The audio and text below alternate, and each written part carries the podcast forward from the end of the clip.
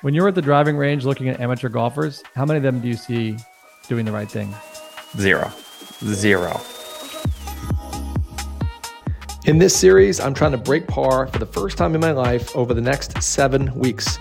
Follow along and see if I fall on my face doing it or break through a huge golf milestone. My name is Brian Mogg. I played college golf at Washington State, graduated in 2018.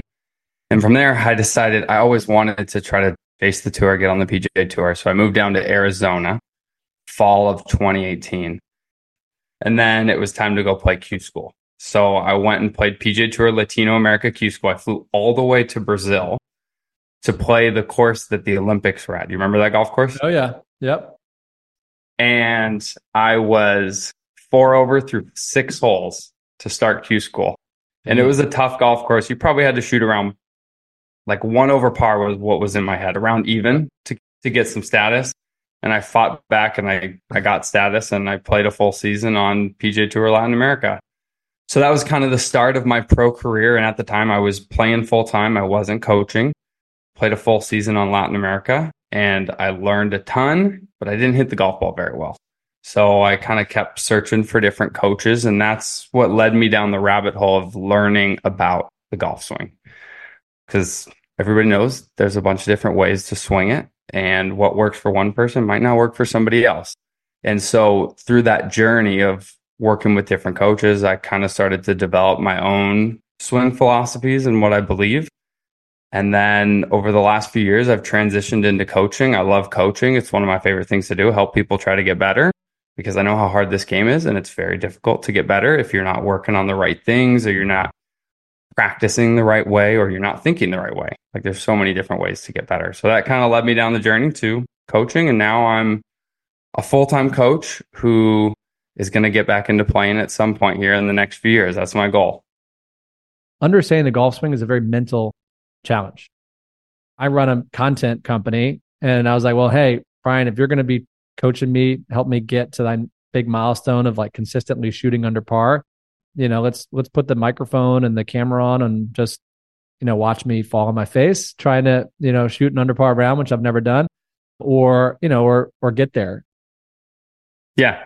So my goal when I coach is I take a look at somebody's swing. I have them give me input on what their ball flight's like right now what you're going to see is when the shaft is parallel to the ground on the downswing, your club face angle is aimed more at the sky.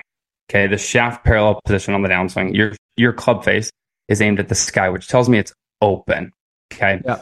And if we compare that to Rory's swing, Rory's club face is aimed more at the golf ball than it is the sky. It's aimed yeah. more down at the ground. And from that position, all Rory has to do is turn in your case, you have to make compensations for that because you do a bunch of things really, really well on your swing. So you do a good job of shallowing the club, which allows you to rotate through the strike. Now, when the club face gets open, that's kind of the missing piece to the puzzle. So I try to figure out what's the simplest way to fix what's going on. And in your case, it's just getting the club face a touch more closed. And this is something a lot of everyday golfers struggle with. They get the club face too open. And there's really two ways to go about closing down the club face. It's strengthening the grip. That's going to close the club face. Or we can add some lead wrist flexion. Okay. So picture Collin Morikawa or Dustin Johnson. Can you, you know, their wrist yep. angles at the top, yep. it's kind of bowed like this. Yep. So the more bowed we are, the more closed the club face is. The more cupped we are, the more open the club face is. And in your case, your wrist is very, very flat. So that tells me that your grip is just too weak. Now, you can get away with a weak grip as long as we match that with more bow. So I don't like to tell guys, hey, you have to do it this way because there's multiple ways to do it. I want you to decide which way feels the best for you. It might be strengthening the grip or it might be keeping the grip and just adding a little bit of lead wrist flexion is the technical term for that, which is going to get the club face much more closed. So if we pull up Rory's swing, you're going to see from this face on view, you can see what kind of glove he has. I didn't know what kind of glove you're playing. Right. Okay, you got a FootJoy. But show me your old grip. Well, I, I do this and then I cheat. And then you go back. then I like I cheat back to here. Yeah. Yeah. Yeah. Yep. And it's because you're comfortable there. So now that would be, I would like to see somewhere kind of in the middle, in between that and in between your old grip, just a little bit stronger. It doesn't have to be a lot. Right.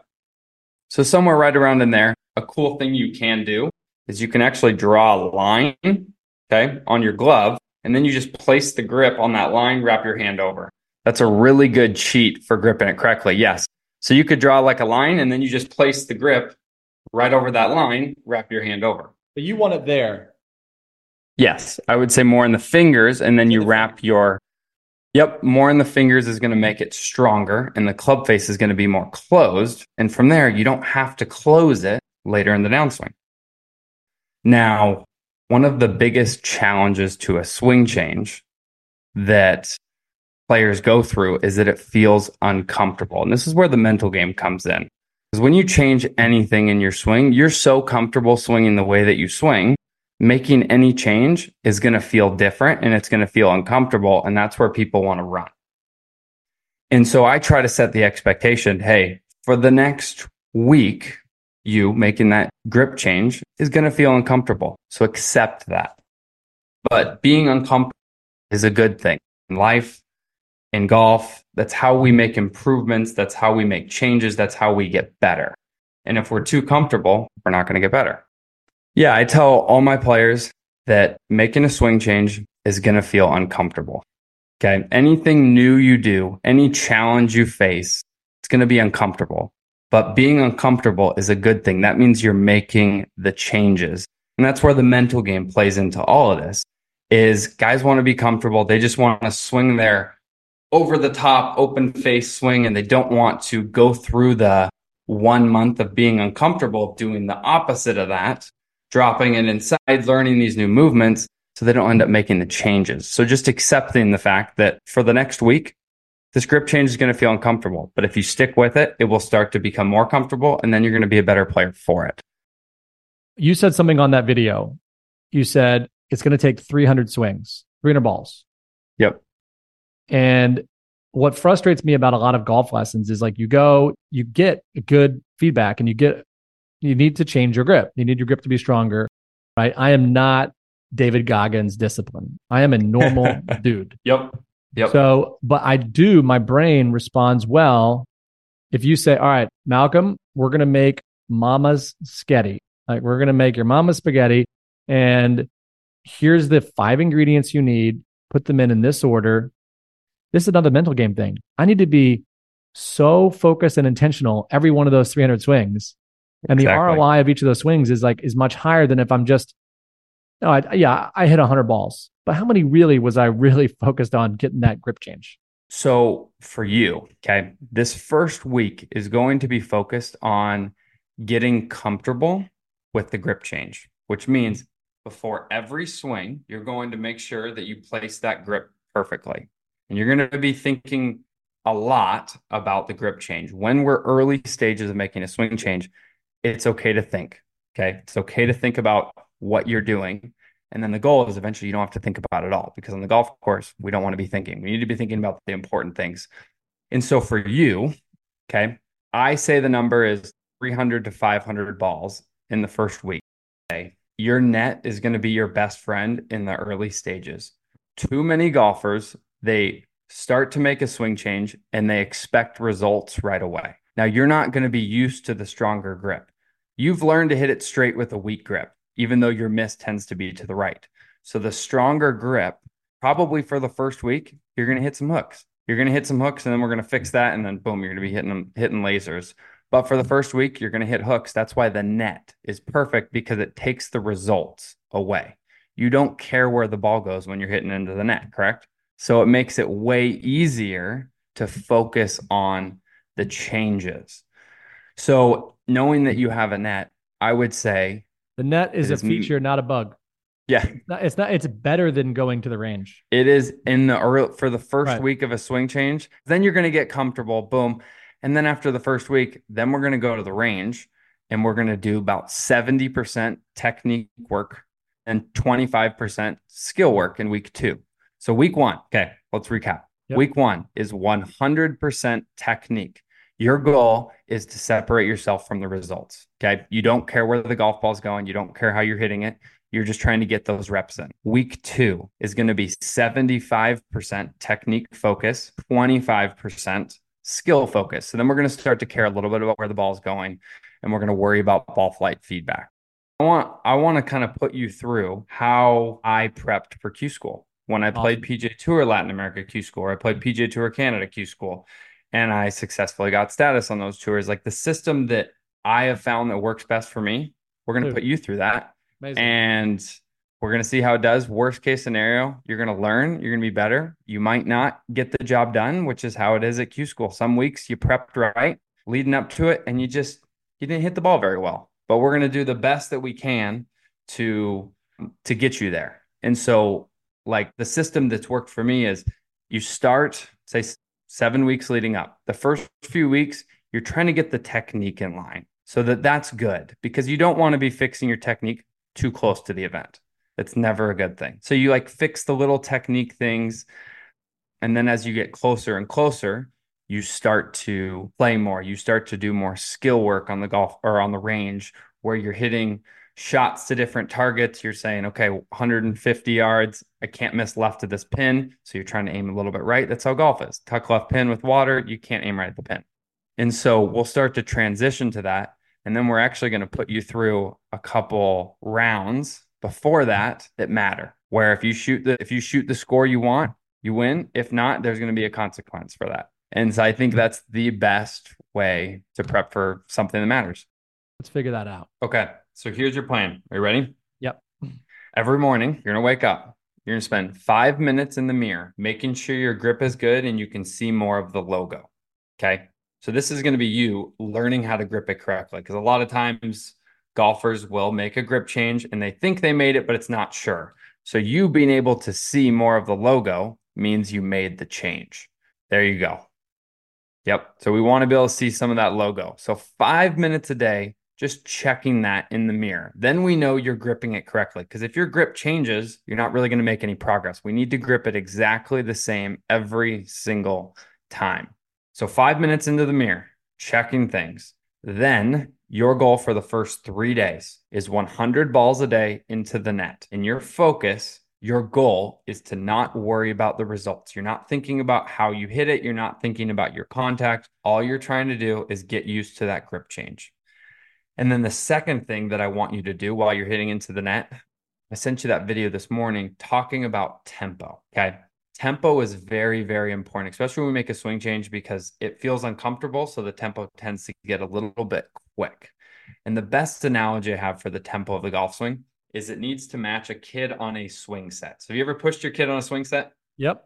So this is the backswing and this is the downswing. A kid on a swing set would never go all the way up super slow and then change direction really quick. It would be flowing. It would have some rhythm to it. It's not going to change direction super, super fast. Mm-hmm. So while you're hitting into your net, I also want you to just be focusing on your tempo because tempo, that is the glue to the golf swing on the golf course. If you swing it great and then all of a sudden you get on the golf course and you're nervous, tempo gets off, you're going to hit the ball bad. And so just adding this tempo practice in to the grip change is going to help you make the change a lot. Okay. That's going to be your focus for the first three days. 100 balls into the net, also five minutes with the what mirror, making sure the grip is good. You can use use every club hit pitching wedge, hit seven iron, hit driver. You want to get used to swing changes with, how with many, every single how, club. Like, let's be like, you know, you look at a recipe, it's like, yep, you know, two spoon, two teaspoons of sugar. Yep. You know, you know, two tablespoons of salt. What, what, let's be really specific. Okay. So 100 shots. There's actually a great article, a great lesson we just covered in the daily drive, which was inside the Imagine Golf app.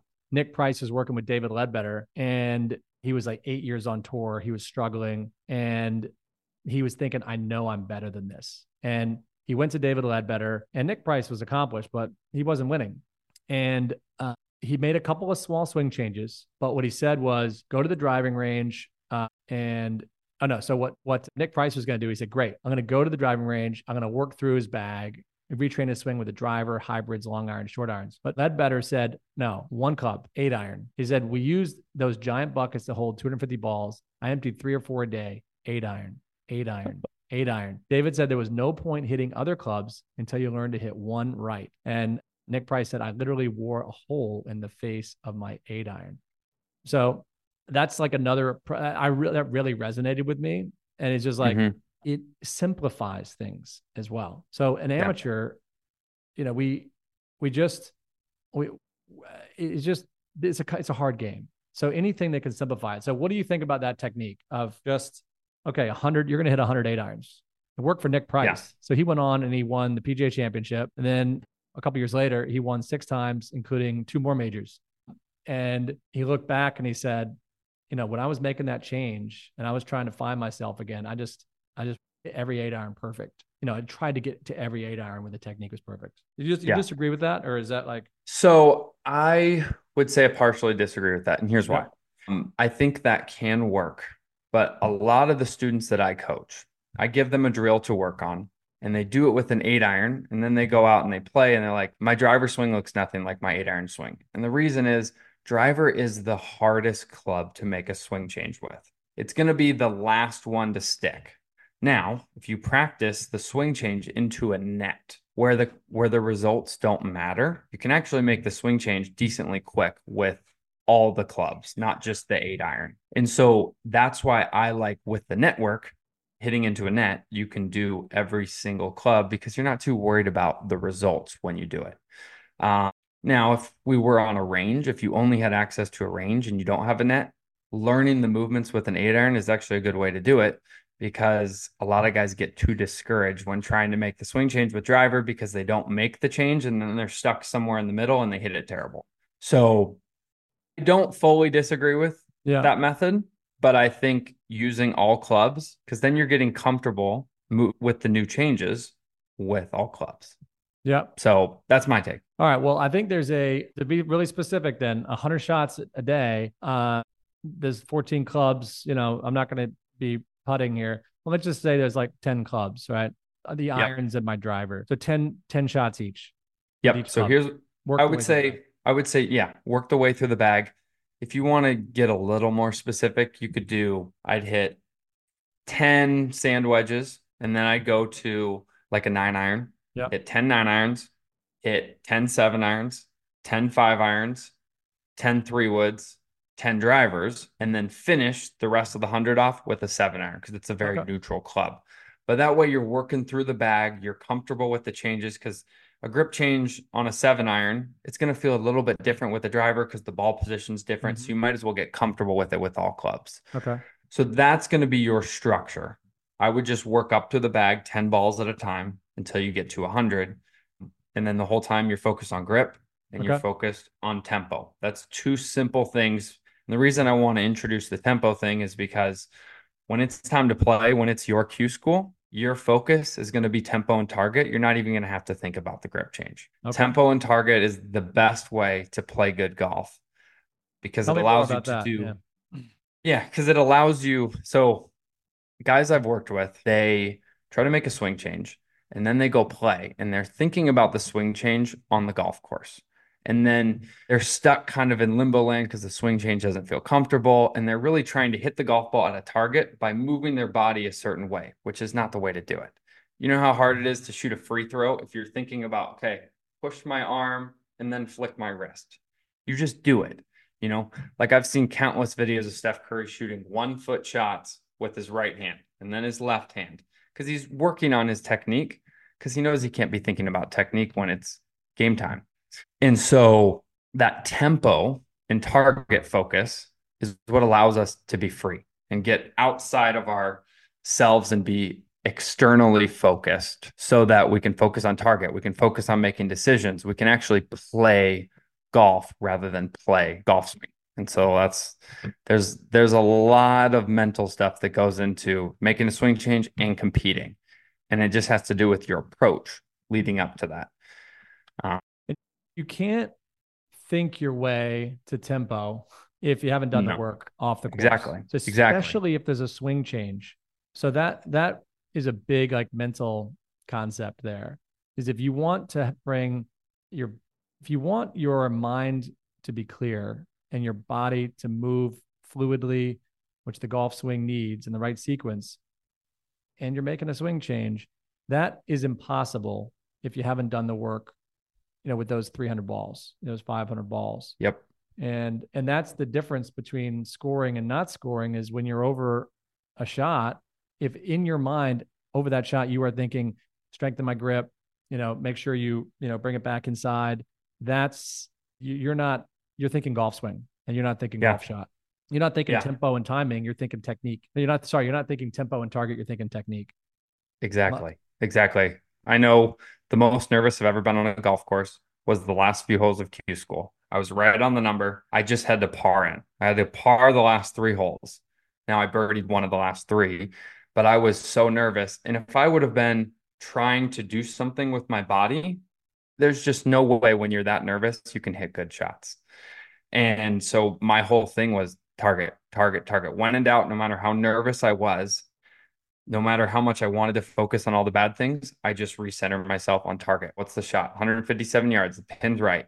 Okay. My target's like this little tree towards the middle of the green. That's my target. I'm just focusing there. And when you have your focus on that, golf gets easy. When our focus is on all the wrong things, golf gets so hard. Let's assume that I have uh, 30, 18 holes. I two putt every hole. That's 36. So mm-hmm. another 36 shots, right? 36 shots, that I'm going to swing the club.